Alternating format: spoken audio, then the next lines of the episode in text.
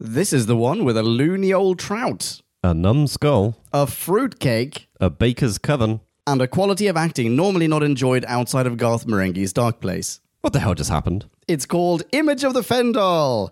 Here we go. We're embarking on a voyage all through time and all through space. Counting Daleks, Thalan, Ood, and the Cybertronic race. Santarans look like taters, and Silurians all have wonky scales. And the Doctor has a TARDIS. We're reviewing all his tales. Who back when? Reviewing all of who there is. Who back when? Subscribe and rate on iTunes, please. Episode by episode, we're trudging down this tempo road. Come join us on this odyssey. What other choice could there be than Who back when? Who back when? Chin Chin Podcast Land, and welcome to yet another marvelous episode of Who Back When, a Doctor Who podcast. Or dog pass. Corrector Mundo, old buddy, old pal. That lovely voice belongs to my fantastic co host, Jim. Hello, Jim. Oh, hello, you're making me blush. and my voice belongs to me. I am Leon. Hello. oh, you didn't steal it this time. It's just yours. Good. That's right. And we are in the Who Back When studios today, brandishing Negronis, casually chewing on Haribos, and getting ready, getting in the mood to talk to you about a legendary classic Who serial, namely Image of the Fendal. Yes. By which I mean Image of the Fendal. Vandal. Legendary. Absolutely legendary. As I said off air before we started recording, it seems they are all legendary. when they're all legendary, I stop caring. I had seen this one. I remembered the snake monsters. ah. Just gonna call them the snake monsters. Okay, I, you're being kind of an I was. I was calling them worms. Yeah, they're, they're cobra worms, aren't they? yeah. but I didn't remember anything else about it. And I'm almost uh, I'm curious as to the reasons why my parents would have allowed me to watch this as a child because it's a fairly scary story, Yeah, this one's actually pretty dark. right? Yeah. Mega gothic. Mm-hmm. High level, Jim. What would you say? And I ask you this knowing the answer full well because podcast land we may have talked about this before pressing record. A high level, how do you feel about this? I mostly thought it was poo. no. I don't know. I kind of liked it, but it's weird. It's yeah. I mean, But it's, Not in the good weird. I was going to say it's so clear what they were going for. I mean, it- it is definitely clear that they were going for something. and there is a, a pretty interesting, rather fascinating, hardcore sci-fi aspect to it. Like the backstory is is seriously sci-fi, but the execution, what? The, my notes are riddled with one line. What the hell just happened? On so many occasions did I have to write that. well, shall we help our listeners not go, what the hell just happened all the time? and give a little bit of summation as to what did happen? A marvelous suggestion. Time for us to synopsize. Slurpify and summarize So take a view and grab a brew and listen to this overview, this free for all. We like to call a bite-sized chunk of who. Bite-sized chunk of who. A humanoid skull has been found by a small group of scientists, and they've brought it to England to carry out some further research to see if everything we know about our evolution needs to be thrown out of the window. As every scientist knows, you do your best work in an isolated priory that is surrounded by misty woodland, and this bunch have found the most fitting example to date. When the skull begins to glow in the dark, and a chap mysteriously dies in said woodland, they exhibit admirable resolve and power on. Alas, their experiments seem to be tied to an ancient alien race from Gallifreyan mythology, and one of their ranks is being turned into a golden death goddess. Good thing Doc and Leela, Son's robot dog, are here to run aimlessly from scene to scene and then throw salt into the wound. Beescow over, you are welcome. Aren't you just? Wow. I have a number of questions in addition to what the hell just happened. Here's a question for you What is the image of the Fendal? I want you to leave this pause in because I have no idea. I didn't think about this much, I have to, I have to admit. But I, I can see how you might ponder that question. I've got a couple of candidates. Okay, here we go. One would be a skull. But the image of the Fendal. no, no, didn't say they were good candidates. Okay. Another one would be Pentagram? well, that's a possibility. I hadn't thought of. Okay. My next one was going to be painted on eyes. It's solid candidates, yes. And the final one would just be The painted on eyes are so good. Okay, yeah. yeah, the l- last one that comes to mind would just be a worm crossed with a party popper. All really plausible candidates. Yeah. I think we do this often and we're just stupid for doing it. Like th- there's not meaning in the titles is there really? They just do what the hell they think sounds cool. Yeah, I guess so. It is a nice image that they give us though It is. of the skull glowing, throbbing and then superimposed over Thea's frowning face. That's beautifully done. Yeah, you're right. Is it possibly, hang on, something just uh, struck me. Is it possibly that we were created in the image of the Fendal? Ooh. Oh, you might have something there. Maybe. I guess that, well, it- it's unclear as to where the story stands at the end, is it, with that? But that could be an implication with the title. I mean, they certainly meddled in our evolution, right? That's the Doc's theory, is that, yeah, there, Yeah. there was some changes in our evolution because of the Fendal. Okay, wait, hang on. Wait, wait, wait, wait, wait, wait. Let's explain who the Fendal are. Here we go. Roughly 12 million years BC, the Fendal evolved on the fifth planet located between Mars and Jupiter. The Fendal began to kill all life on the planet, including each other. When the Time Lords learned of the danger that the Fendal posed, they placed the planet in a time loop. They also removed all trace of the Fendal from their records, leading it to pass into legend. Right. That's it. Glad that cleared up. You know what? That's a that's a pretty cool backstory, but I didn't I didn't get it.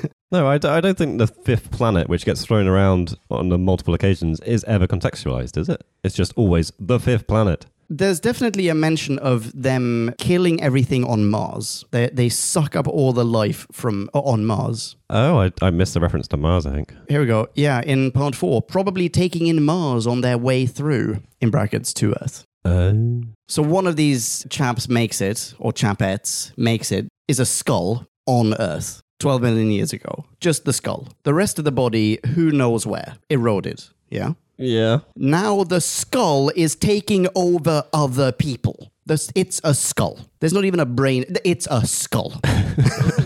it was in pieces. They put it together. The fact that they put it together, that has now unleashed. We've seen this before in um, Hand of Evil, the finger or whatever, the hand. Do you remember? I remember the, the hand grabbing The petrified hand Jane, and that, then like- yeah, she gets she gets mind controlled. You're right. Yeah.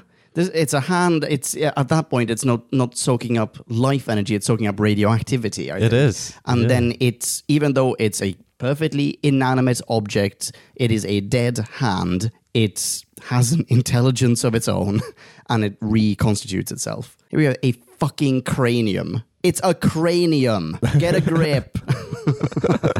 Anyway, that's 12 million years ago. But at some point, they meddled in Earth's evolution. They tinkered with us. Perhaps they created us partly in their image. Maybe they didn't create us, but they certainly they meddled in our evolution. I d- yeah, I didn't take it that they intentionally did anything. Oh, they just had an just effect. yeah, just the the fact that there is a skull on Earth now, and it can interfere with energy somehow. Okay, well then I have a question for don't you. know. Is it not at least insinuated that 12 million years ago they set off a chain of events that would culminate in a man named Fendelman reconstituting this Fendal cranium? I think he says that, and I think the doctor says, "Oh, maybe it's a big coincidence." Oh, okay.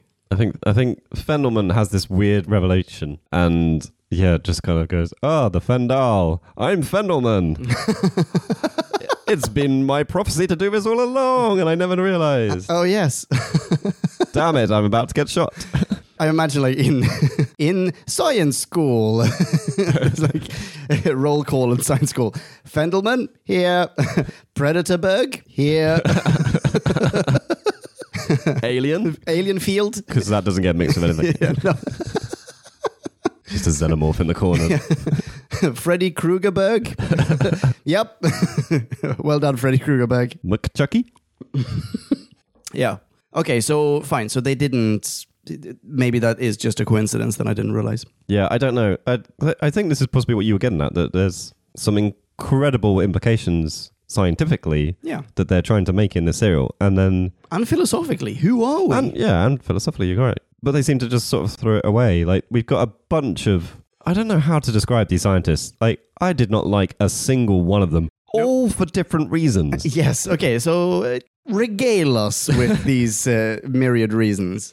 Well, Fendelman is kind of nice at the start, like literally maybe the first three lines he says, Uh-huh. and then you quickly get that he's just conniving and manipulative and It's a total psycho. yeah, A dude dies out front, and he's just like, "We'll move the body somewhere else." like what? You're a fucking Bond villain. like that's not okay. and then yeah, so the guy that finds the body, Adam, Is that Colby? yes, Okay. he I couldn't put my finger on it for a very very long time, and then I just it just kind of clicked with me. He's acting like he's in a sitcom. Yeah. and I don't understand why. like, but it's not even just his acting. Like, a lot of his lines seem to be written for someone as if they're in a sitcom. or I don't, I, I don't believe he's delivering them in a certain way. I think they're written in a certain way, and then he delivers them in a certain way as well. But like the amount of times he raises an eyebrow in a kind of cheeky way after talking about stuff that had no kind of innuendo at all, it's just weird. It's like he's expecting a laughter track or something. You're right. He- He looks like something out of a surfer movie, and he acts like there are just so many. Does he act like he is the leading man? I think maybe. Like, I never got what him and Thea had as a relationship. I Like, think they're just they're fr- colleagues, they're friends. because there's a lot of stuff at the start that seems quite flirtatious. Like, I wondered for a while. Because then we get a weird scene where they all sit down and have breakfast together. Like, they're, they're living in this. They live It's in a priory. priory. Yeah. Who has hired them? Why? What has Fendelman hired them? He, there seems to be some sort of sort of organization in the background because Fendelman can just tell the other chap, uh, call HQ and get them to send armed guards here. Yeah. Yeah, armed guards, whom we'll never see. You know what it is? I've got it. This is actually, really is a sitcom. And it's called The Henchman. He's just called up the Bond villain, the real villain. These are, these are like- Scorpio, who lives in a volcano. He's like, eh, eh, meh, meh. oh, who is it? There's a call for you from Fendelman, Mr. Scorpio. Oh, damn it. All right, fine. Fendelman on line two. Click, click. What do you need? Armed guards? Okay, fine. Yes. Do you need flamethrowers? I'll have mine. a dude died on your doorstep. Just, just move the body. Just move the body. Why you come to me with this crap? but you, yeah, you're right. There, there is some bigger shit which we did, never even see no, a exactly. hint of at all. Yeah. they don't care about it. They don't follow up on the fact that this guy can just get armed guards to a random priory in England. Why are they there? I don't know. the the scientists who work, I assume, for Fendelman as opposed to with Fendelman. Those scientists are a not at all perturbed by the fact that they have to work in a priory and are presumably not allowed, you know, relationships with people outside of it. They're not. al- They don't have friends. They don't dial an outside line. Like they're isolated. And also, at one point, Colby comes into the computer room and is shocked to find that there is such a thing. But Yeah. that seemed to be that seemed to me to be the, the main experiment. So what is he even doing there? I don't know. It's like him and Thea have no idea what. So the the other guy we haven't mentioned is Max Stale. Yeah. Stahl. style, style, style. I don't know. so he- he's working with Fendelman. He knows what's going on, but Col- Colby and Thea have no idea. So what are they doing all the time? Are they like we first see them? She's I think got back to camera, maybe fiddling with some notes or something. Yeah. Colby's literally got his feet up on the desk, just kind of looking at the skull, saying, "Whoa, I haven't got the foggiest what the hell this could possibly mean. Like, if it's true, man, like, is, is this what he's been doing? Is it for possible weeks? that this is 12 million years? Well, what compelled you to take this job in the first place? Colby is actually just the UK champion puzzle solver. and they just gave him all these bits of cranium, and it was his job to piece it together. So we were about three seconds too late. Just before they started filming, he went, "Oh, it's a skull." It's a skull. There's like a good fortnight of him going, Is it a duck? Is it- is it- He Okay. pieces it together, but it's upside down and he can't figure out what it is. And, the- and then there's the eureka moment where Thea turns it the right way up and he's like, Oh, I get it. I was thinking you would put something in it, but then it would just fall out the tube. I thought it was a bowling ball.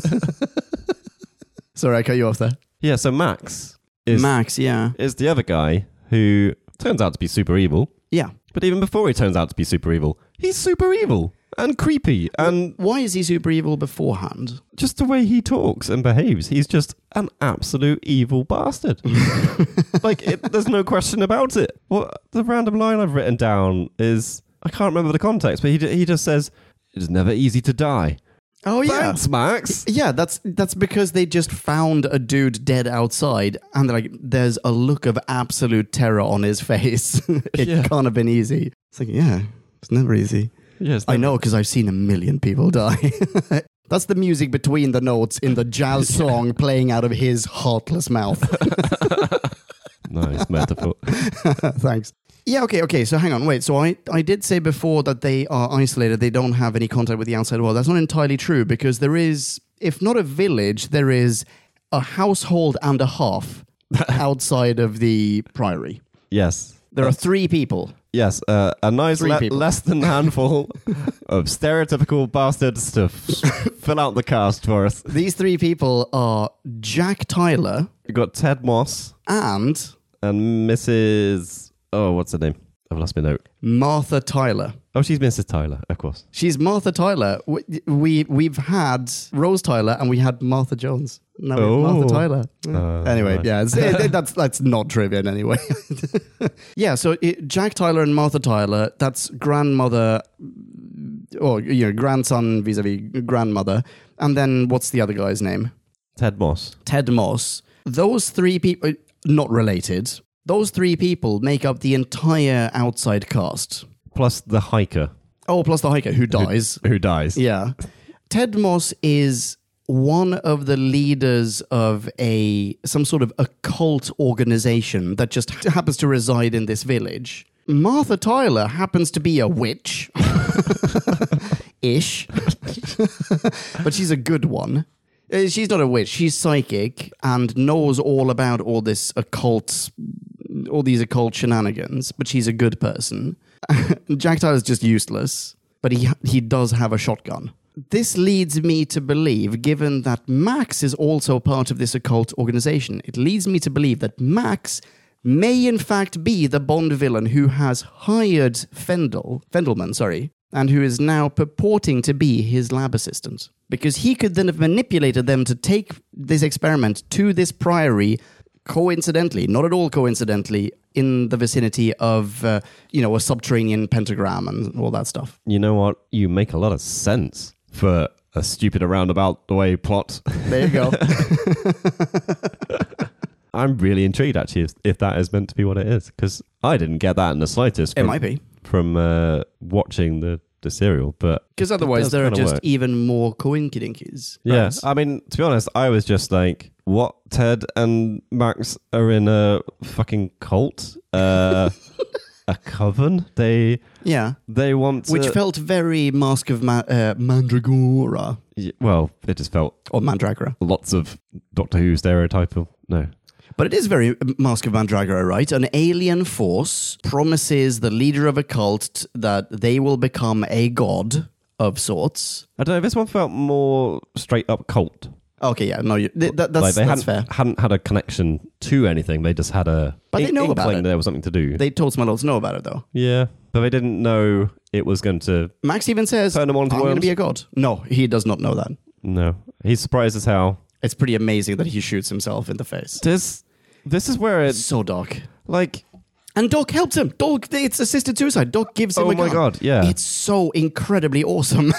doesn't doesn't try and do anything else. yeah, it's too Lit- late. Literally hands him the gun and fucks off. well, yeah, it's too late. He, the doctor tells him, "I'm sorry, I can't help you. You've already looked into her eyes. You're going to turn into a space worm." But in that scene, the doc literally enters the room, Yeah, looks around, and goes, "Ah, Max, you're fucked. Oh, you want this gun? Okay, here you go, Max. Uh, And then he- yeah, but he does say okay, he's nothing sorry. else I can do. he does say he's sorry, But and then he he leaves. doesn't do Isn't that it- fine? I think that's fine. Doesn't do anything else in the room. Doesn't like try and investigate how to stop the lady at this point. You know, tears turned into this. But I- tears turned into this I think he golden went goddess. there originally intending to save Max. I think so. I think he came there only to save Max, and then Max. Oh, uh, and to take the cranium. Is that is that the point he takes the cranium? Or Or is Oh, maybe he that- takes it later. Actually, I sorry, thought that- you're I right. thought He that's when does- they go back. no, you're right. Sorry, sorry, you are right. He goes back there to save Max, though. Because he goes, I mean, it's not just uh, Max. They go there together, Leela and Doc, to save Max and Colby. At this point, Thea is already boned beyond belief because she's now turned into a golden death goddess with eyes painted on her eyelids, which I think are meant to be real eyes. I, I assume that meant to be real. Yeah. Well, yeah. Because otherwise, just like, w- w- open your eyes. Why are they able to sneak in there during this this ceremony and get away with it? Because all she can do is move her arms around. Still pretty creepy. she looks very um, Weeping Angely. Ask. Do you think perhaps the Weeping Angels were inspired? Maybe, maybe not. No, I, I Okay. feel like they came straight up from statues. Okay, fair enough. Fair enough. Yeah, it, it's it's the whole cult aspect and a real soothsaying witch Yeah. that I mean, 60% of everyone is a member of a cult. Thea is now the cult leader. Max is the actual cult leader. Sorry, Thea is the goddess. Max is the cult leader. Colby is innocent. So that's one versus two. Fendelman is not. part- Fendelman is not. Jack is not. Jack is not, but uh, Martha Martha. is. I mean, she's a witch, so I'm I'm gonna count her as an occult individual. And what's his face? The the guy who shoots invisible bullets. Shoots invisible. Oh, when he shoots at Leela. Yeah, he shoots at This is Leela. Ted Boss. Ted Moss. I'm pretty sure uh, That's four is people. a reporter for some farm gazette. is that his? Who's gonna read it? I don't know. It just, it just seems like one of those names. Oh, Ted, okay. Ted Boss for the I thought this was something I Gardening missed. Gazette. I don't know. I'm here for Manure Quarterly.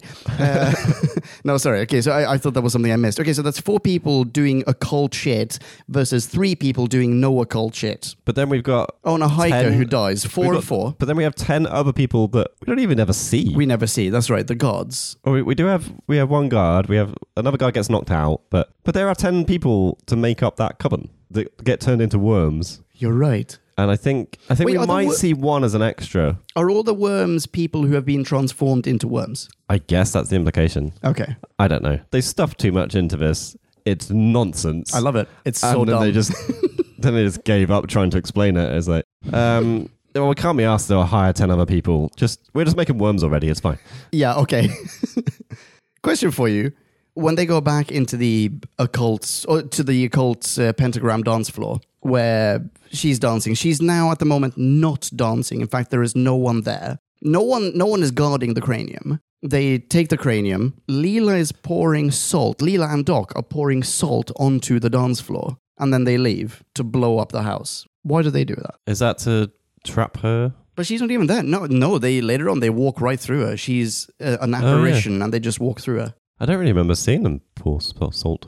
I was writing a note at the time. Or maybe I'm misremembering. I'm relatively certain that that happened. I, I don't know. I Oh, mean, well. I kind of stopped caring a little bit at this point. I think it's just okay. Now now they're gonna blow up the place. Oh, great! So they are like real worms. Salt makes them go I didn't think about that. Mushy. I didn't think about that. You're so right. and this is this is the the answer to the day is you know But I think that's Throwing also an salt in. occult thing. I, I remember Yeah. I mean, not reading this in any actual books of the occult, which I've genuinely never read, but uh, seeing this in some other film where they made circles of salt to Yeah, protect themselves. that's quite a big trope, isn't it? Right? Yeah. This is, I mean, this is what I think they were trying to get at. They're trying to get at kind of mystical things and our our evolution, Yeah. and trying to do the thing that, when it's done well, is quite nice. It's like twisting it a bit with a sci-fi Doctor Who element, and it's like, well, we're going to try and explain supernatural stuff, but they didn't, as far as I'm concerned. they left it as supernatural stuff with maybe a footnote with the Doctor saying, But I'm happy that there is supernatural stuff in this universe as well. Oh, I'm, are I'm you? sorry. See, I just I- Cut, I'm sorry. I rudely cut you off there. "See, I'm totally not happy." Okay, but wait, hang on. That's What were you going about to the say? They left it with the doctor just saying. he makes some half-assed reference to why Martha Tyler like is immune to the the Fendal influence and Wait, why is she immune? Because she's been around for a long time. I, just- I don't know. She's old, Yeah. wrinkly. Everyone knows old people have more salt in them. She's a salt to the earth lady. That's Well, why. maybe maybe she did have a lucky charm on her at that time, which was a bag of salt. okay, you know what? Let's dip in and out of my what the hell just happened notes. My very last What the Hell Just Happened note is What the Hell Just Happened? Where did the charms come from? Suddenly, everyone has a charm that she gave them. She definitely gave one to Leela When? at some point. So again, like there's so much stuff just shoved in here, and like one line and you miss it, and then a, a thing comes in later, and you have no idea what the fuck's going on. Okay. Because this is why Ted is in the house shooting Leela. Is that he had paid Martha to do a charm for him? Ah, okay. What kind of charm? Well, it turns out it was a bag of salt. But like a literal make him a, a physical charm. well, that's that's what the implication is because then It's not. Okay, He- yeah, sorry. he turns out to be a baden and Mrs. Tyler doesn't want to give it to him or, or they just didn't meet at the right time. I don't know. I don't know if it's clear that they that whether Martha actually decided, no, Ted's a bastard, I'm not gonna give him the charm. Or if they just didn't get around to crossing paths and he goes off without his charm, but it- then Martha gives the charm he would have had to Leela. Oh, okay. All right. And then at some point, she gives one to Jack as well. Yeah, which we may or may not see. I don't know, but Okay. it's not a massive. Actually, no, I think we do. I think because he's reluctant to take it. He's like, "Oh, I don't believe in that crap," and she's like, "Oh, just do it for me. What does it hurt?" That's so strange. These are two charm dispensings that I've completely missed. I d- totally missed them. But wait, hang on. So, what's his name? Red Herring? What's his name? Which one? Uh, Manure Quarterly? Manure Quarterly g- goes to. How can you not remember his name? what's his name? Ted Moss. Ted Moss. I'm really sorry. Ted Moss is probably a relatively common name. It's not entirely unlikely that we have a Ted Moss in our audience. if you're there, I apologize. Anyway, so Manure Quarterly, he goes there to get his bag of salt, finds her not to be there, breaks in, locks the door from the inside, sits in waiting holding a shotgun, and when the door opens, which might be the old crone on the other side of the door, arriving late because she was out shopping for more rock salt, he blasts invisible shotgun pellets at her. That's a bloody good point. And he Ah, shoots you're it at a, at a Such a dick, Ted. yeah. What? What? Ted Moss. Ted Moss. I remember Yay. that. What is your deal? And he shoots. I mean, shotguns famously spray these I pellets know. everywhere. He shoots them. Like they just go. All of them go through the sliver of the door and miraculously miss Leela. That's so good. All right. okay, I've got more questions for you. Okay, What the hell just happened? Did Doc and Leela just travel back in time to the Fendal? what was that? At a certain point, they g- get in the TARDIS. they do. Yeah, they do something, they dematerialize. Leela says something to the effect of Are we traveling back in time? 12 million years. Yeah. Do they actually do that? And what do they do when they get there? And wh- then they come back. What? I'm actually not 100% sure if they do go back in time. Or is it that they're not able to? Because my next note is also What the hell just happened? Leela's suddenly on the floor. Yeah, that is nonsense. I'm pretty sure they did that just to look at her legs. Uh, Let's put a pin on that because we need to talk about that as well. because that just comes out of nowhere. Like scene Unless- change, she's just on the floor. Okay, hang on. Unless I'm now basing this solely on the bit from Todd's wiki about the backstory of the Fendal. Different serial, backstory of the Fendal. Could it be that they couldn't travel back in time because of the aforementioned time loop? Well, they definitely can't find anything about the planet because of the time loop. Like how the Doctor discovers there's a time loop is, I think he just kind of goes, "Oh, there's a time loop," and there's some green wobbly thing outside. Well, there's something that in the beginning, when they are in the TARDIS, there's something that throws the TARDIS off course. Well, that seems to be the. the That's the time loop, isn't it? no, this is Oh. what um, Fendelman is doing. I think is it called a time scan? I don't know. He's doing Yes, some you're kind of- right. Sorry, a that- sonic time scan. Couldn't just be a time scan. It has to be a sonic time scan. Well, obviously, because otherwise you couldn't hear it. and yeah, this this is what makes them go a bit weird at the start. Right. Okay. But then the time loop is just basically hiding the fifth planet. Oh, so it's it's the equivalent of putting something temporally out of sync, which we've seen in New Who at the very least. Yeah, I guess so. But leaving the green wibbly wobbly effect behind. Okay, I like. It seemed to be. You know what? I like that. But yeah, I, I don't know if they. I think they maybe they were meant to go back in time because the doc wanted to find out how the skull came to Earth 12 million years ago. So I think he went to the fifth planet to see what happened 12 million years ago. Okay, But it's It's such a short trip. It's but a we bit never of nonsense. But wait, do we actually get to see the planet twelve many years ago? No, we just see a green wibbly wobbly thing. So that leads me to believe that they try to travel back in time, but either the time loop or something else prevents them from doing so. They basically crash back into the relative present of whatever the year is of this priory, and this is the reason she is lying on the floor. I think it's just the fact that Wait, he's outside of the TARDIS. He comes in. Yeah. They, Oh, really? they- yeah, he comes walking into the TARDIS and she grabs a knife and like holds it at him and he's like, no, no, put that away. like super calmly. oh, I reckon they did go 12 million years back. He popped outside to have a look around. We don't get to see it in serial. She faints for some reason, and when she comes to, she tries to like slaughter him because she's still in a daze. I think he's is he not sitting in a different room in the TARDIS? I don't know if he goes out the main door. Okay, maybe it is just a different room. Yeah, Either way, he's not out. She is out. As in, yeah. like he's out Mm, he's of it. wandering around perfectly happy. There's no no effect scene of the TARDIS buffeting, no wibblies, no wobblies. which we see at the very start of the first episode. Like they are bounced around a bit because this sonic Yeah. time scan is messing things up. But that doesn't happen in this instance. It's just we open this new scene. The leader is on the floor. Yeah, For no explained reason. definitely worth a what the hell just happened. Definitely worth it. What the hell just happened? How do you feel about uh, Leela, by the way? So I I do still really enjoy Leela as a character, Uh huh. but I think we need to address the fact that this is a new outfit for Leela, It is, yeah. but even skimpier than her normal one. That's correct. What, I, what what on earth are you talking about? I hadn't noticed. Hadn't you? Yeah, new outfit, but she changes back to her previous Yeah. outfit at the end. like, what the hell is going on? This presupposes that there are two cavewoman outfits in the TARDIS. Only she only brought one with her, surely. I don't. Do they actually say that? It's like, does the doc compliment her on making it, I, or does he just say he likes the outfit? I can't I'm not sure. think of the phrasing he uses. At the end, he says, "Oh, I like your new outfit," and she goes, "This is the old one," yeah, which I thought was kind of fun, actually. I mean, it's kind of a nice thing that like she could be changing outfits all the time, and Yeah. he he's not paying attention. He That is that's great. But when it's just one cave outfit to another cave outfit, That's fine.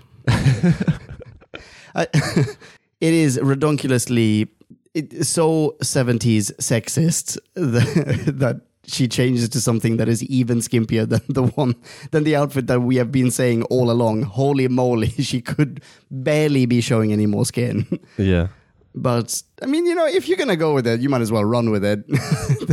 it's just I find it funny that they draw attention to it as well. It, it's I don't know if if they just have think- no awareness whatsoever, just don't give a shit that part of that is fan service as well. I don't know. Do you It's- think maybe addressing the different outfits at the end is a way of breaking the fourth wall? It's possible, I suppose. I, I, I just don't know what the mood would have been like at that time. Whether people w- would generally complain about it, whether m- people just roll their eyes and go, ugh, that's what it is. And most people are going to go, oh, that's what it is. Okay, so there is a note about this in the trivia on TARDIS Wiki, in fact, and it reads as follows. The story introduced a new version of Leela's famous leather outfit. It was noticeably lighter in color than the last. The new version was created because the original was wearing out. Furthermore, it had caused Louise Jameson some problems because it was a leotard. The new version, by contrast, was actually a dress. Producer Graham Williams had also instructed the designer Amy Roberts to make Louise look sexier in the new outfit. Oh, yeah. Yeah, because the last one wasn't uh, alluring enough, I guess. The original leotard appears briefly at the end of part four, mainly to facilitate the punchline to a joke in part one, and returned in the following story, The Sunmakers, before the new version came back for Leela's final two appearances. Holy moly, we don't get much Leela. oh, wow. I didn't realize. Wait, I'm is- sorry, that was a is bit that of a like- spoiler, wasn't it? Three serials. Yeah, we get three more Leelas. Blimey. Dag nabbit. All right. Okay, so that's our that's our Leela explanation or Leela clothing explanation. Yeah. I mean, it's ridiculous. We know what they're doing. Yeah. Fine. I mean, if they're even saying so, Yeah, they know what they're doing. make it sexier. but I still I still really enjoy Leela as a character. I I like the fact that there's this really gung ho wants to kill people. Yeah. I don't I don't know why I like it. I She probably does the shouldn't thing like it. again, by the way, where she just leaves the doctor and the doctor goes, Nope, yeah, right. Okay, fine. There she goes Yeah. again. and they have they have a really nice interplay at one point where she just like really wants to kill the guard, and he's he's just like no, It's like, but why? And he's just like because no. And it's like, but why? and and then I think the doctor just gives up and just says, "Oh, because it would be an inconvenience for us." So you know, he never says like. Murdering people is bad. He just says like, "Oh, At- at this think of point- all the paperwork." but companion, not companion. What the fuck? K nine. Yeah, this is clearly. I, um, well, I, I was going to say it's clearly written out of sync. Th- My assumption was that this was written before the advent of Canine, It must be. and maybe it was meant to be broadcast earlier, or it was just a script that they had on, you know, in stock. Who knows? But I mean, Canine is so ham-fisted into this. Yeah, it's just Suddenly he needs repairs. What the shit? and he's a bit rusty. yeah, like, he- what? Just It was kicked brand new. ass. Yeah. He just killed a load of people. Like might have battle damage, Yeah, if anything, rust. Oh, I- I've just looked at my notes. B- My uh, note immediately before K9 shows up is another Leela thing. Leela kisses Colby. She gives him a little peck on the cheek. Oh, is that what she does? Yeah. It seems very flirtatious. It seems very out of character. Yeah. There was another point as well. I can't remember who she was talking to. And I'm not just jealous.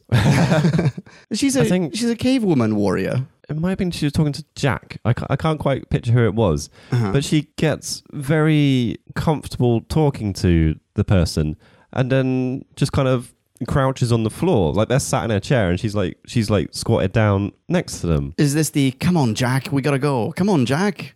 Possibly. Something like that. Yeah, I'm not sure. But it, that seemed like totally something she wouldn't do either. Like she seems like this this is a serial where she's still trying to kill people. Like she's still Yeah. very much the the K person, quite warrior like, you know, not gonna be that sociable with people, not gonna be that like interested in people, certainly not that compassionate about people. Exactly. And then she's kind of leaning in in a She's- comforting fashion, Yeah, ra- she- rather than just like sat on a nearby table going, "Come on, Jack, let's fucking get to it." It seems as though old Leela would have as by old I mean one serial ago. Yeah. Leela would have just abandoned anyone who didn't immediately do what the w- clever warrior, the cunning warrior would do. So she would just abandon Jack.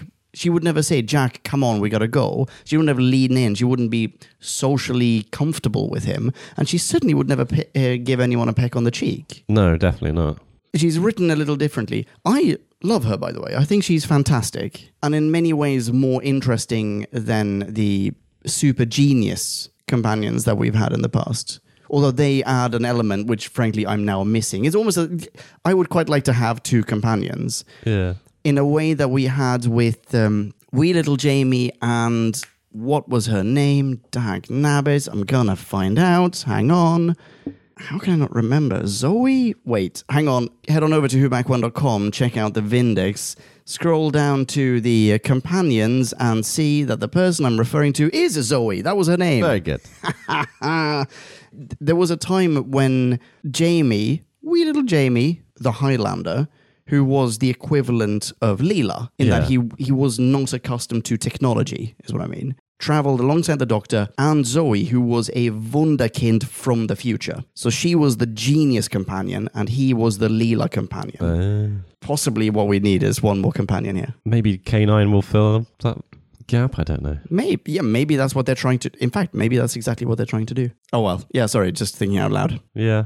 No, I think it's it's an interesting point because I think it's still enjoyable, but you can't do this forever. You can't have her trying to kill people all the time and there Yeah. being no progression there. I, I think that's why the peck on the cheek and the social interaction jump out at you because we're not seeing quick progression with Leela. We're seeing a, a steady slog of more realistic progression, you know, from someone who has no understanding of what the hell's going on most Okay, of the so time. do you think that the lean in and the peck on the cheek are attempts at that progression? They might be, but they're just they're not done right. They just don't sit with us as a viewer because you're like Leela wouldn't do that. That's true.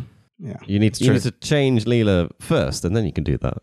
Yeah, I, I agree. I have a, a very random question, Okay. which doesn't have a lot of bearing on anything, I don't think. But in episode 2 Mm-hmm. the Doctor is being captured and locked up, yes. and then Oh. someone unlocks the door.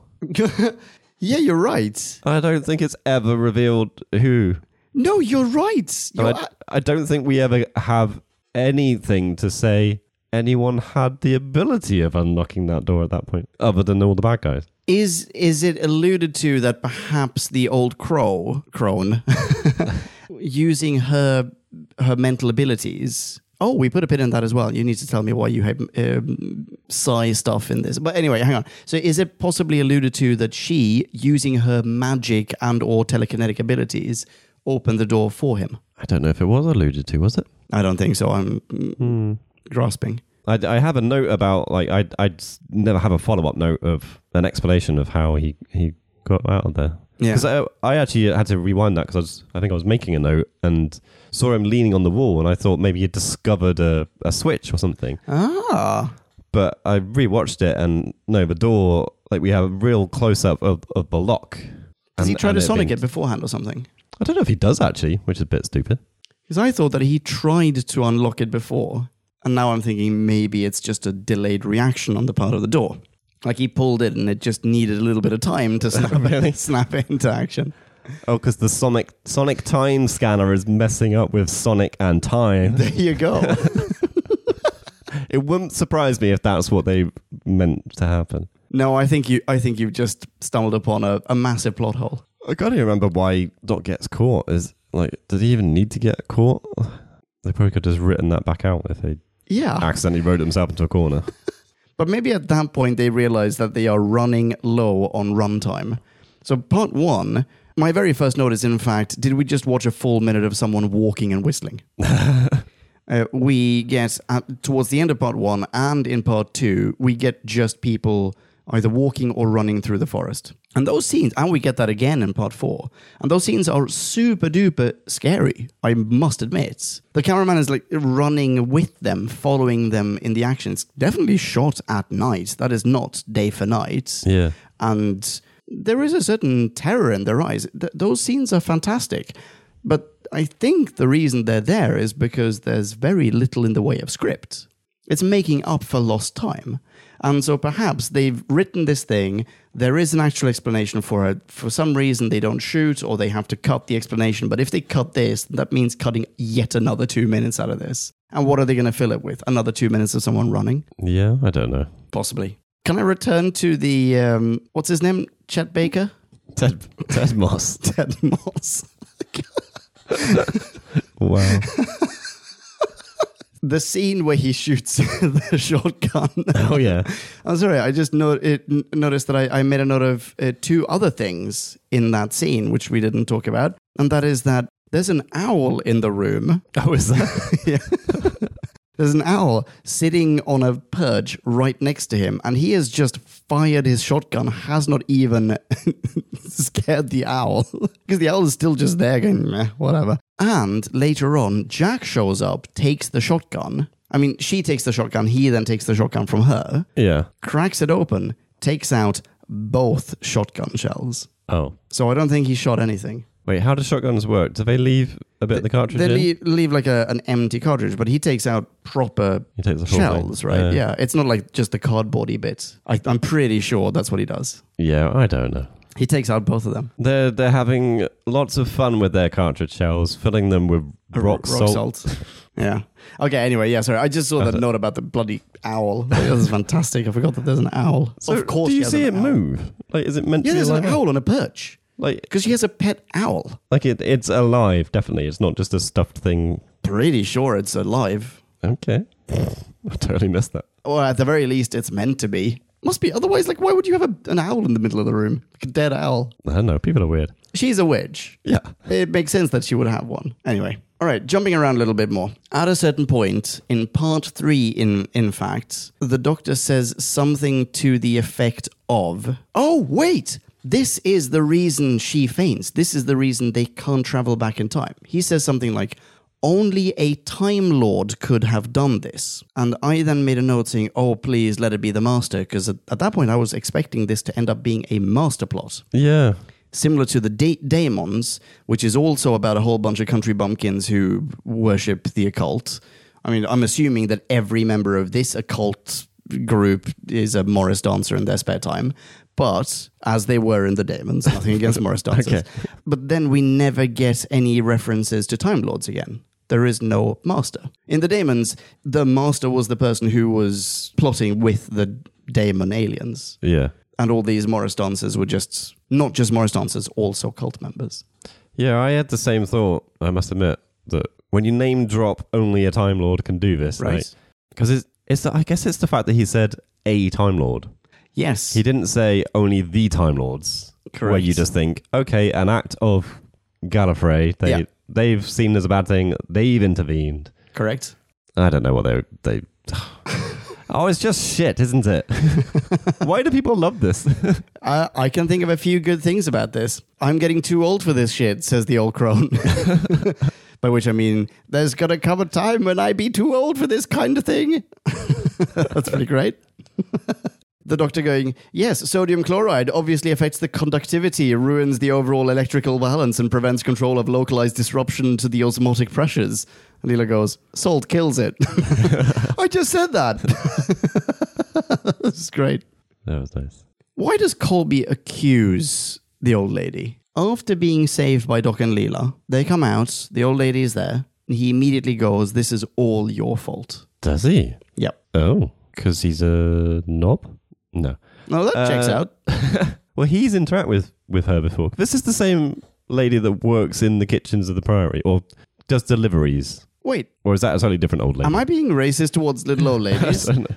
I only remember the one little old lady, but I do remember. You're right. There is a lady who comes in who's like, who's told by the policeman. We meet a policeman who's told by the policeman that she is a what do we no, say? he's in the, intro? guard. He's he's not a policeman. Oh, is he a guard? Right. Yeah. She's told by him that he is a that she's a loony old trout. That's where that line comes from. Yeah, he's he's a freaking arsehole. He he just names every slur you can about an old lady Respect in about your elders. a minute. Yeah. yeah. Respect your elders, please. Yeah. But I assume that was the same lady. Is that not Martha Tyler? Are No, there two I- little old ladies? I don't know. I I think I assumed it was Martha Tyler because I don't know. They're just both stereotypes of old crony ladies, and I didn't disconnect it. It is Martha. I'm looking at the Okay. scripts in the kitchen. Mitchell says, My name is Mitchell. I'm the security team leader, and no one is allowed in or out without clearance. This loony old trout seems to think she's an exception. Gah. Colby's Yeah, line, so- like, gently, Mrs. T, gently remember your varicose veins. Oh, I remember that. Yeah, because varicose veins are notorious for getting upset when you're being angry. I don't know. I think they burst when you defend yourself against Oh right, yes, uh, yeah. horrific security team leaders. Bad for the blood. Yeah. Yeah, so Colby has interacted with her. So yeah. t- I don't know. Is is he just he's gone through all this shit, realized that one of his co-workers has been leading a cult, and his boss sort of was trying to find an alien race, and then goes. Oh wait, it's you, the woman that delivers our cake. you bitch. Cake woman. I don't, yeah, I don't know. I guess maybe. Although he has just been in the room, he was nearly turned into a snake worm. Feels like at this point, surely he knows that Max is the bad guy. Yeah, like he he's seen all the bad things. Like anyone after that, he must logically think is good. yeah. but he's a knob, so he doesn't. He's stuck in sitcom mode. He has to get a little bit of. If he's not being charming and uh, a bit flirtatious, then he's going to be antagonistic. Yeah, a dick ball. Yeah. Yeah. Okay, question for you. If she works in the house, could it be that she unlocked the door to the cupboard or whatever it is where Doc was being held captured? But that she wanted to, you know, s- stay under the radar, remain incognito. It's possible. Yeah. Because in the timeline of things, I'm not entirely sure where she is otherwise. I think she's absent for quite a long time. and Yeah, so I maybe don't she's know. working in the kitchen and Yeah. she just she knows that he's a good guy, so she unlocks the door and then scurries off like only a little old lady with magical powers can. Wait, okay, let's return to that pin. What do you have against uh, the paranormal in Doctor Who? What I have against it is that Doctor Who is science Yeah, Uh, fiction. and emphasis should be on the science in my my view. okay, And I don't mind when they try and put an alien influence behind some kind of supernatural thing because Yeah. it's an alien thing, we can go, okay, great. Sure. I just I don't like it when they leave it and they're almost they're almost basically saying, "Oh yeah, tarot cards are real." and yeah, this this woman can see the future. Other people can see the future. It's like, "No. Come yeah, on." But, yeah, but yeah.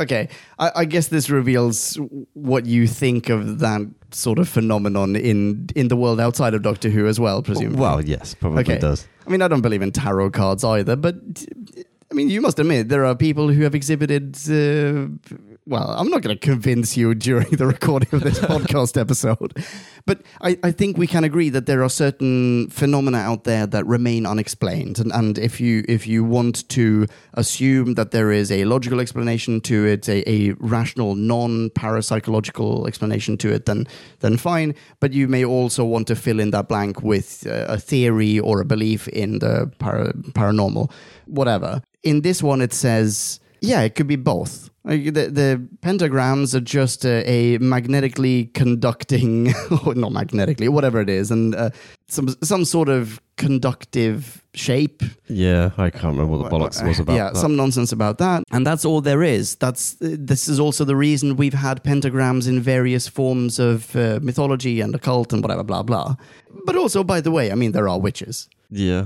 We had a similar situation in the Daemons. I feel like this is a ripping off the Daemons a little bit. There is a woman in the Daemons who is, which is probably not the right term, but she practices the. She's like the White Witch. She practices the the dark arts for good. Okay. I mean, she, she practices magic. She she has a an insight into all the shenanigans that the daemons uh, acolytes are doing. The same way that Martha here has an insight into what Chet Baker and Max are doing with the Fendal. Yeah. I think so. I remember she had like a crystal ball. She was a she was a fake psychic who was also a real psychic, and she had a crystal ball inside her handbag, and she kept like just clobbering people over the head of- with it. Nice. Yeah, it's pretty great.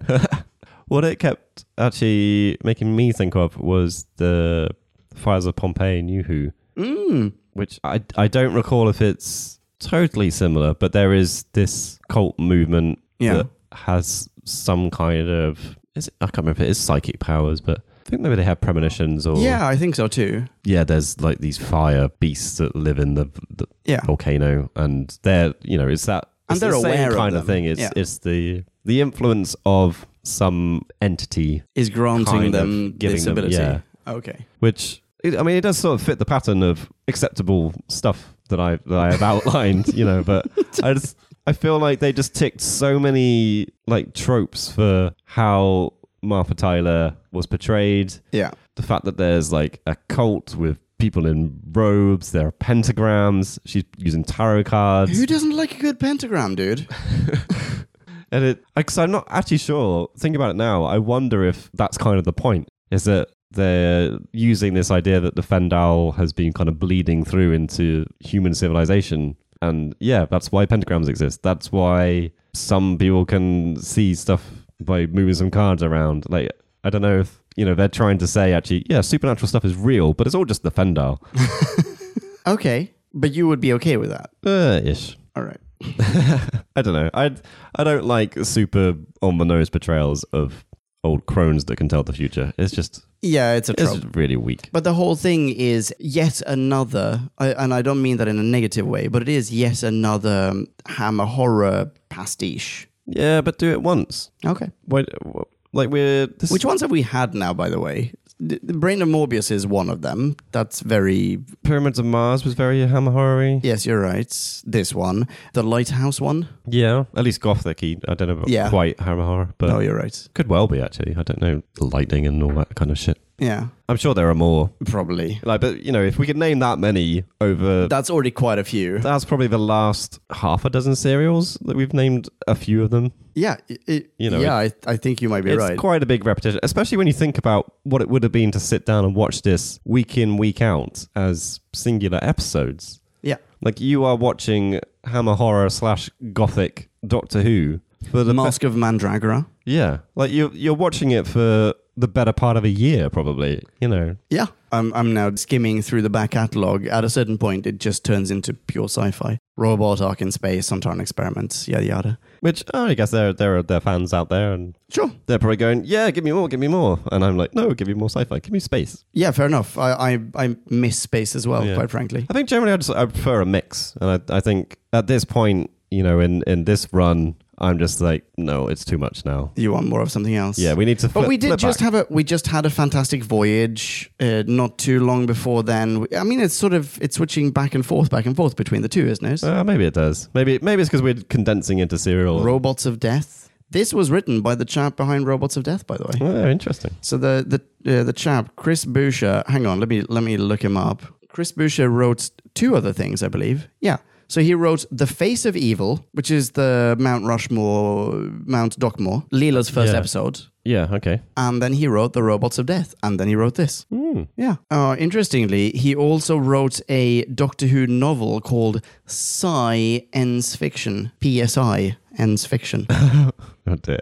yeah. Featured the fourth Doctor and Leela. A lot of um, parapsychology and telepathy going on there. Mm. Oh, yeah. Wanda Wentham. Wonder Wentham. Wanda Wentham plays Yeah. Thea, Benedict Cumberbatch's mum. Oh really? Yeah. Oh wow. Yeah. We've met her once before. She was Jean Rock in The Faceless Ones, which We- is an excellent serial, by the way. Yeah. Yeah. We will apparently meet her again as well. Oh, yes. Time in the Ronnie. Yeah. She interestingly does them uh, a decade apart. Oh, 67. interesting. So this one's 77. Yeah. Previous one was 67. Next one's going to be 87. You know what happened in between? Cumberbatch? Yeah. so maybe she took a break because she gave birth to Sherlock, and then X years later, she's like, oh man, that kid is high maintenance. and she don't need another gig to pay the bills. Holy moly. We have a set location actually connecting to a previous serial as well. We, Oh, really? We've already mentioned it. Pyramids of Mars. Yeah. So the same estate is used for some of the outs- outside scenes, which apparently, so it's called Star Groves, and it was owned by Mick Jagger. No way, really? Yeah. That's pretty cool. I like it. See, I was very confused because I definitely looked at this and thought, well, this is some kind of stately home. And then they start talking about a priory. And I, I've had to double check this. A priory is like, It's like a church yeah, ish, right? church type thing, like Yeah. Or is almost or- Oh, kind of monastery like. I was gonna say, or is that a monastery? yeah, it, Wait, what is a priory? it's it's that kind of thing. Uh, yeah, but what is a And priory? we Um, see the outside of this, and it just looks like a stately home. I don't know why it's. It's a monastery of men or women under religious vows that is headed by a prior or prioress. Like it- it's not a plot point, unless they're trying to say that the the coven were really like monks. Witches or yeah. Oh, I see what you're saying. Yeah. It just seems really weird that they call it a priory. I think it's just an it's an old priory. I think it used to be used as a priory. Now it's just a shell of a building and they are in there. But, But it's all full of wood panelled rooms and and it has a massive pentagram in one of the rooms. yeah. I don't know, it's not really contextualized. No.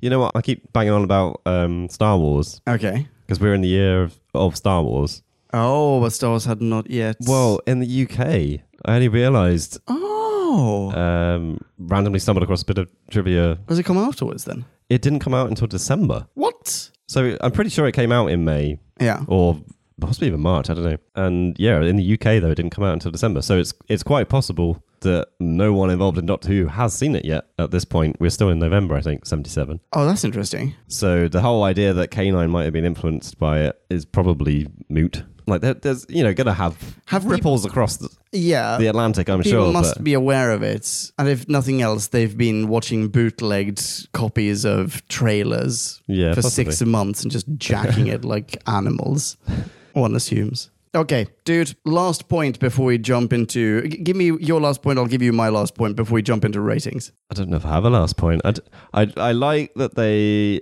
have fruitcake. I like that the doctor likes fruitcake because I, I like fruitcake too.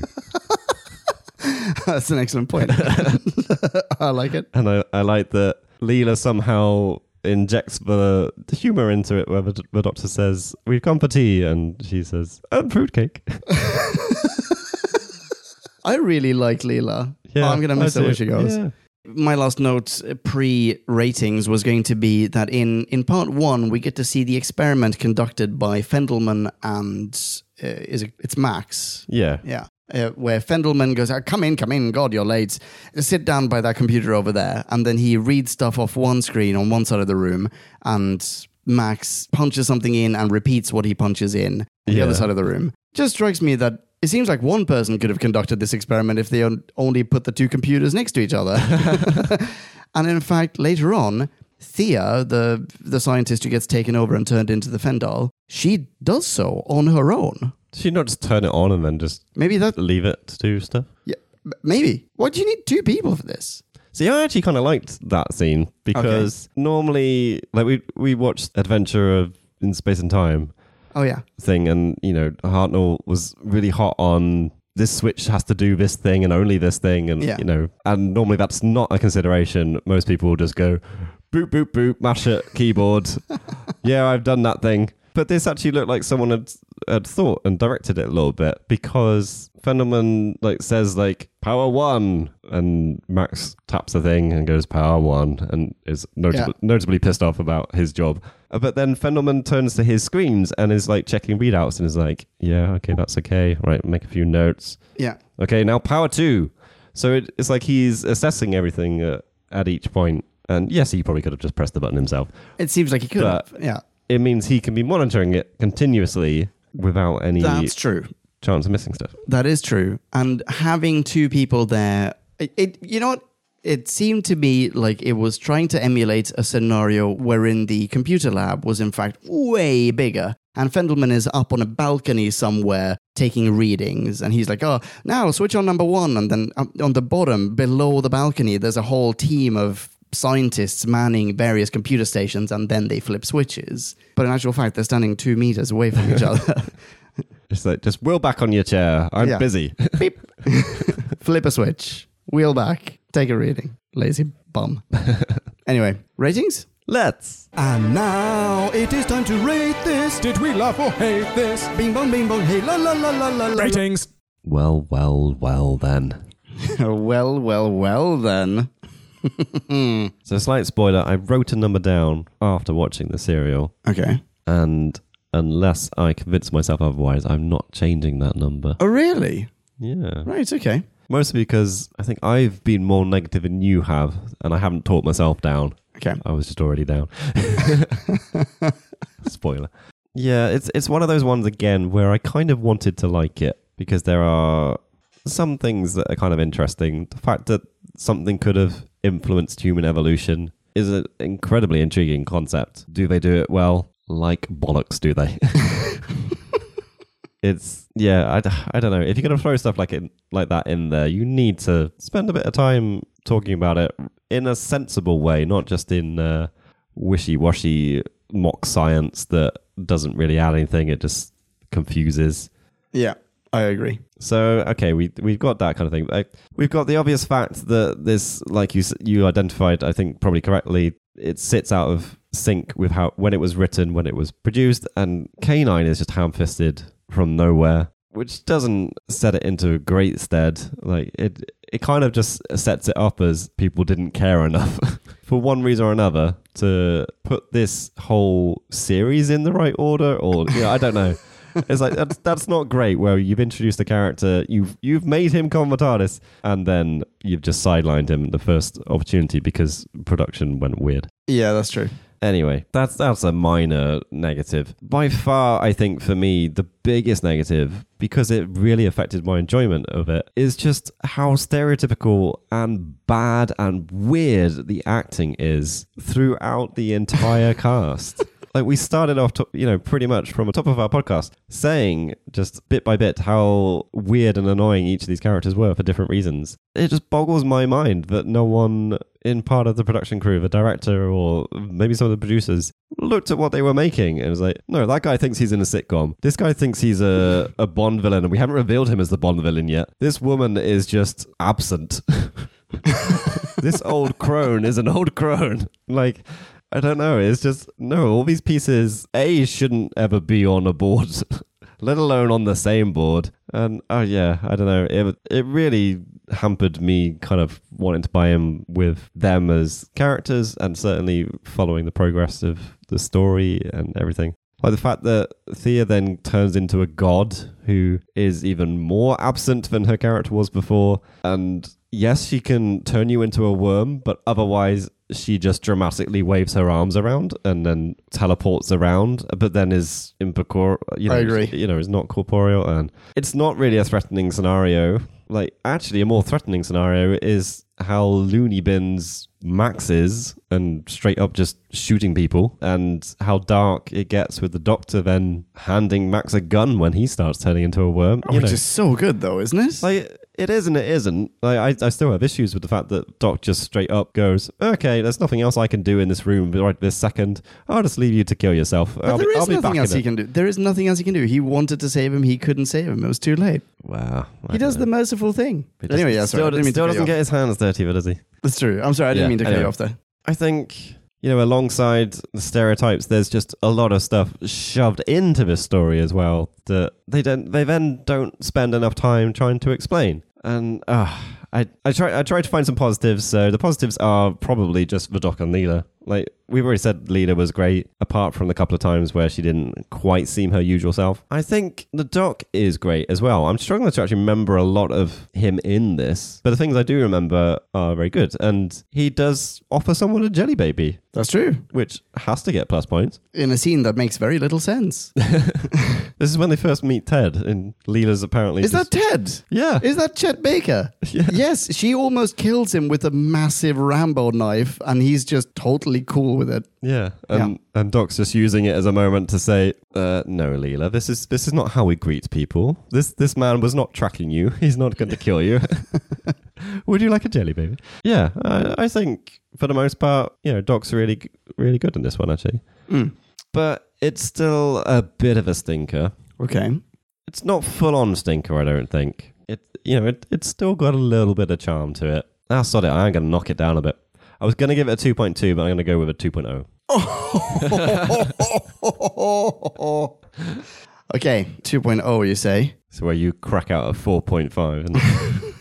And Right. Uh, well, we said, I don't think that we said this on the record, but before pressing record, we were talking about this. And I did point out that this is, I think, generally considered one of the fan favorites. It's a beloved serial. And to a certain degree, I understand why. It has such a wonderful horror ambience. It is shot on a fantastic location. They have got tropes coming out of the wazoo in this one and so many beautiful lines. Here are just a few examples.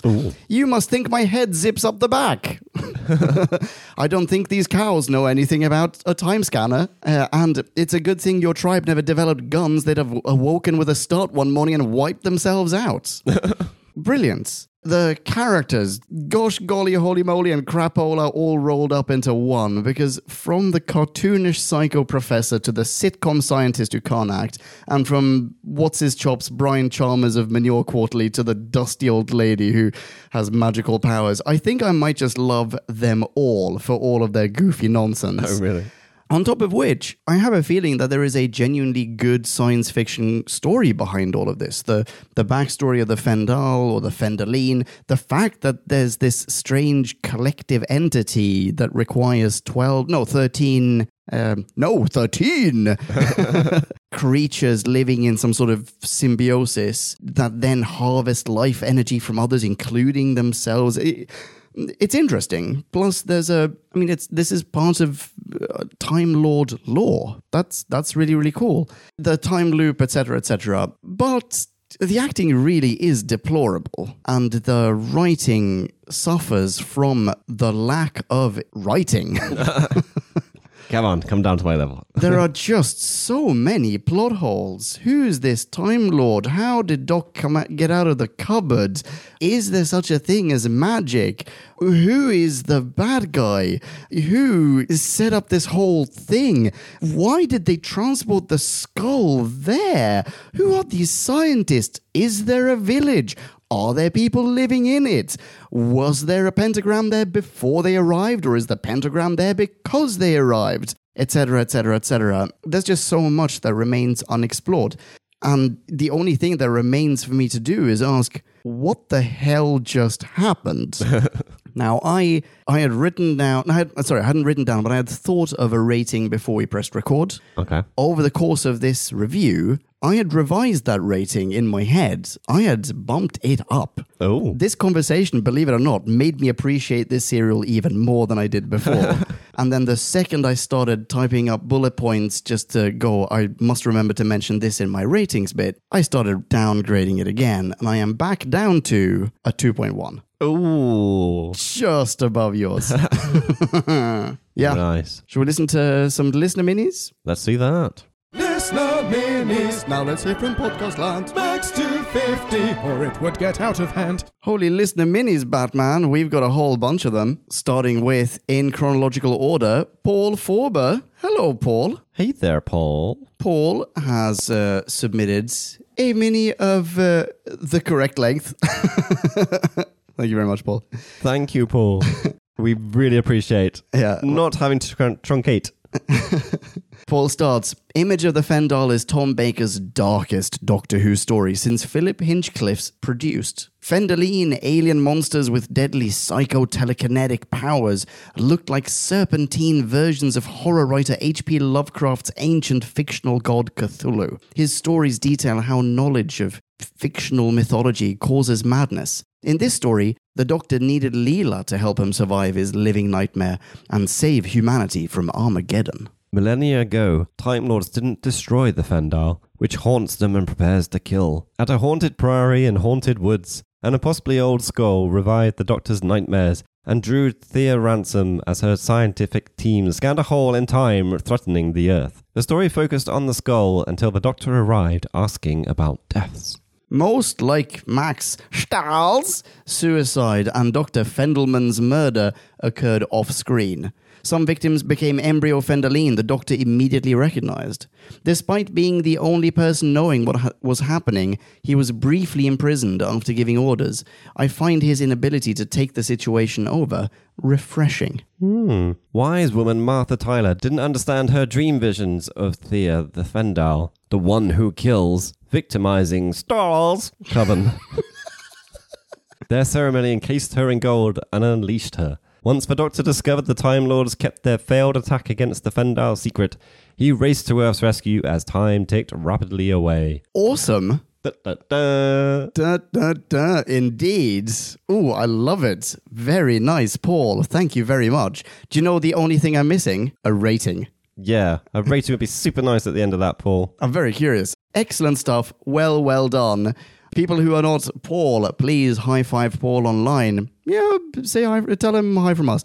Uh, he can be found at Wordsmith Paul. Thank you, Paul. Thank you, Paul. Next up, we've got Got Chris Stapps Paddock. what up, Chris Tapps? Hey, Kristaps. Kristaps starts. The nostalgia factor here is high, but not quite high enough to give this a great rating. Tom Baker went hammer horror several times, but this stands above its contemporaries in how far it went. The old house, the scientist probing topics best left alone, the skull with a pentagram on it, and above all, the 70s witch goddess form of the Fendal, all lend to a spooky, if one dimensional, atmosphere. The Fendaline look a bit crap, and the vulnerability to salt is a tired trope. Classic behind the sofa Doctor Who, but doesn't hold up to rewatching. 3.4, he says. Fendelman? Man of Fendal? I have been used. You have been used. Mankind has been used, says Christoph Spadek.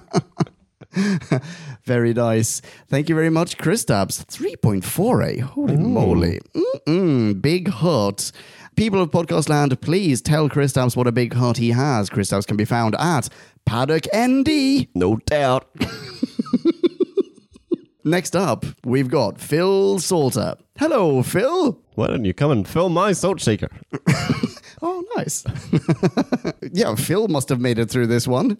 Yeah, he's sorted. Phil starts Anyone who can fully and properly explain all the plot twists and turns of this story is a cleverer man than me.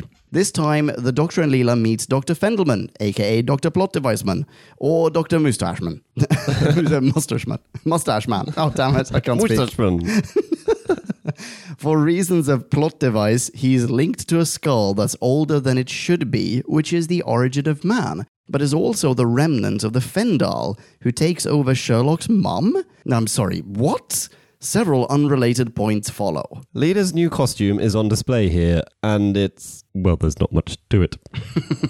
This story is very much the last gasp of the gothic horror style of story, at least until State of Decay. Oh, so I get a breather. You do, yeah. Good, good. Okay. It's blindingly obvious they were not expecting K9 at time of writing, with his slight appearance. Still, it's better than Chameleon. Oh, you'll love him. Uh, I don't know if I remember Chameleon or if I just remember seeing clips and pictures of Chameleon, but oh yeah, I have no doubt we'll have a few things to say about Chameleon.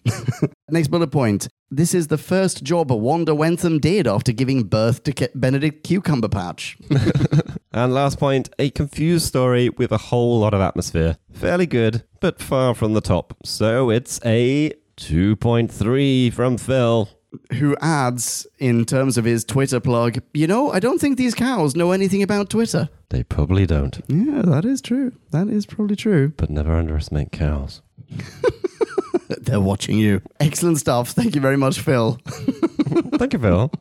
Next up, we've got Michael Ridgway. Ridgway. Hello, Michael. Hello there, Michael. My goodness, Michael. Some mini reactions from Michael. Episode 1. Hello, Leela's dress. Leela threatening to garrote the guy from the council. Good double barreled cliffhanger Leela versus a shotgun and the doctor versus the evil dead. Mm-hmm. Episode 2. I'm sorry. Leela's dress is a massive distraction to this entire story. No idea what you're talking about. I have no idea who these scientists are, what are- they are doing, and why World War One service revolvers are standard issue.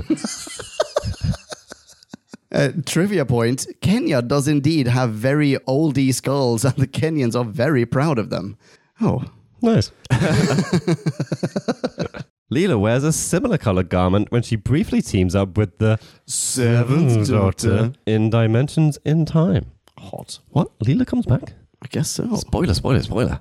Episode 3 Horrifically unnecessary execution, like the poor unit bloke's encounter with a compost machine in Seeds. Humans murdering humans is more disturbing than monsters killing humans. This is Fendelman being killed, isn't it? I guess so, yeah. Yeah. Okay. It was well, pretty dark. Pretty Yeah, dark. it is. It's like freaking bullet to the head. yeah We get to see him afterwards. He's got blood trickling out of his temple. he does. Yeah. And the last point for episode three is Day of the Giant Worm Drivid. Episode four, like a Medusa lady who turns people into baby worm triffids. But there is one.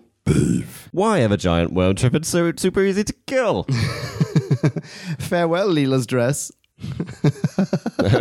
and in summary, says Michael, I vaguely recall something about a skull, worms, Medusa lady, the man as a box of frogs, Gran, and the costumes? Wait, he didn't say that as a question, but I'm saying it as a question.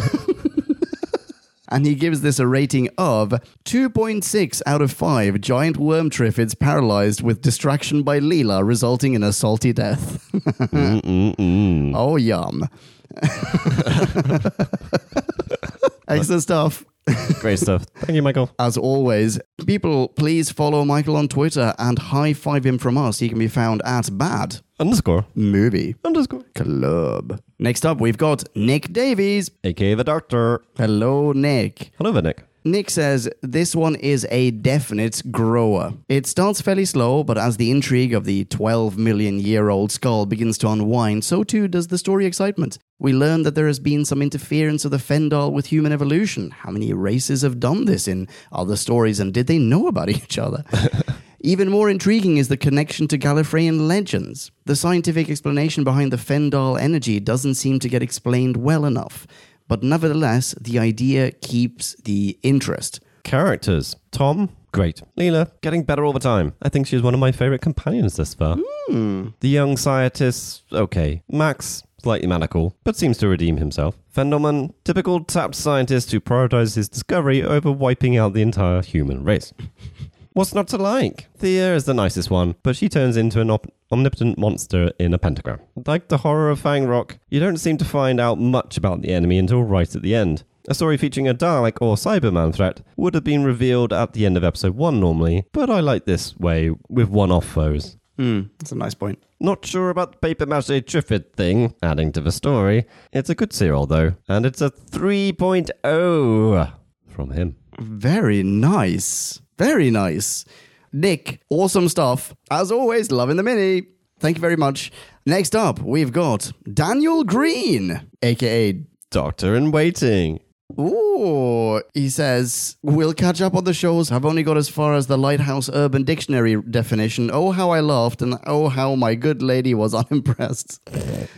You're welcome, Daniel. So it's a short review to get it on time. Okay, well, let's get to it. The image of Fendal, a fan favorite, maybe, a favorite of mine, definitely. A mad scientist, an evil scientist, a reasonable scientist, a beautiful scientist, the wise woman, and her yokel son are a fine supporting cast. I love the concept of evolution going up a blind alley and the destruction of the Fendal as the explanation of the asteroid belt in our solar systems. I missed that. Yeah, I missed that.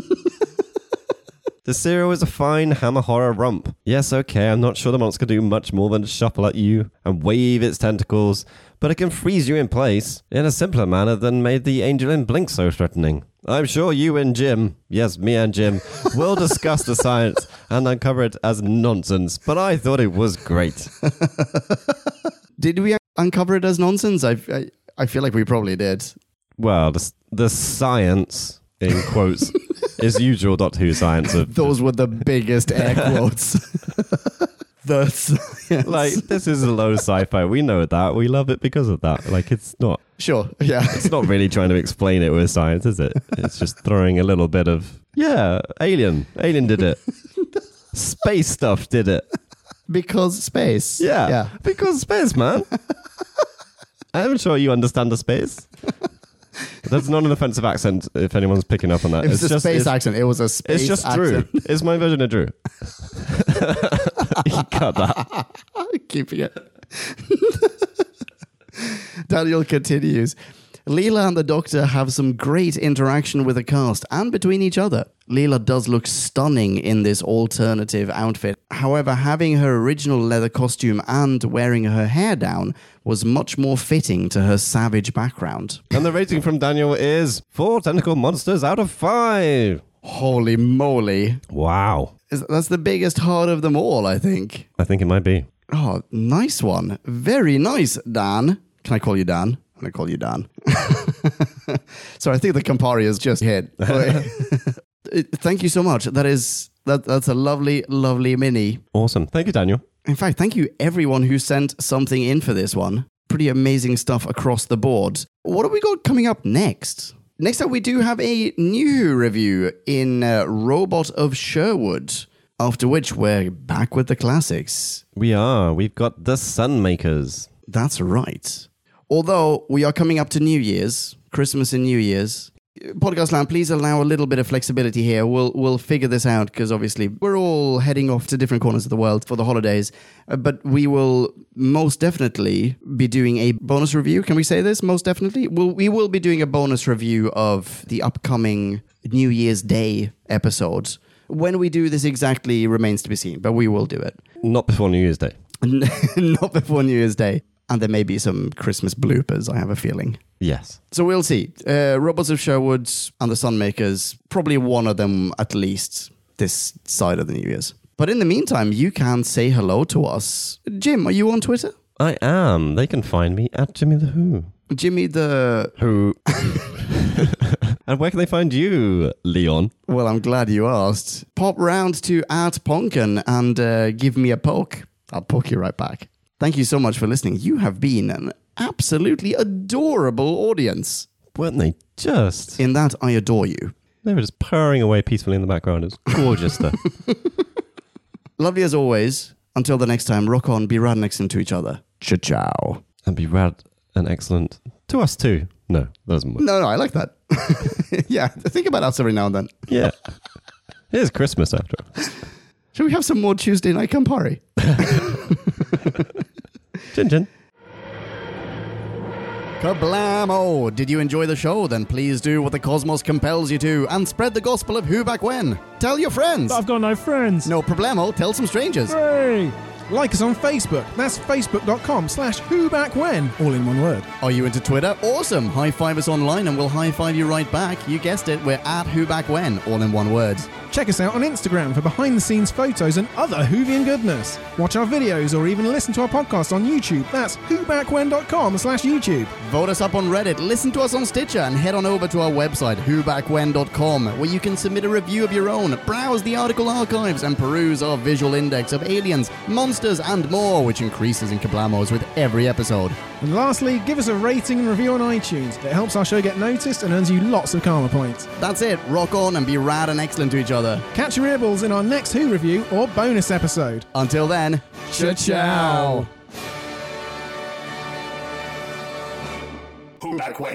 I'll cut most of what I just said.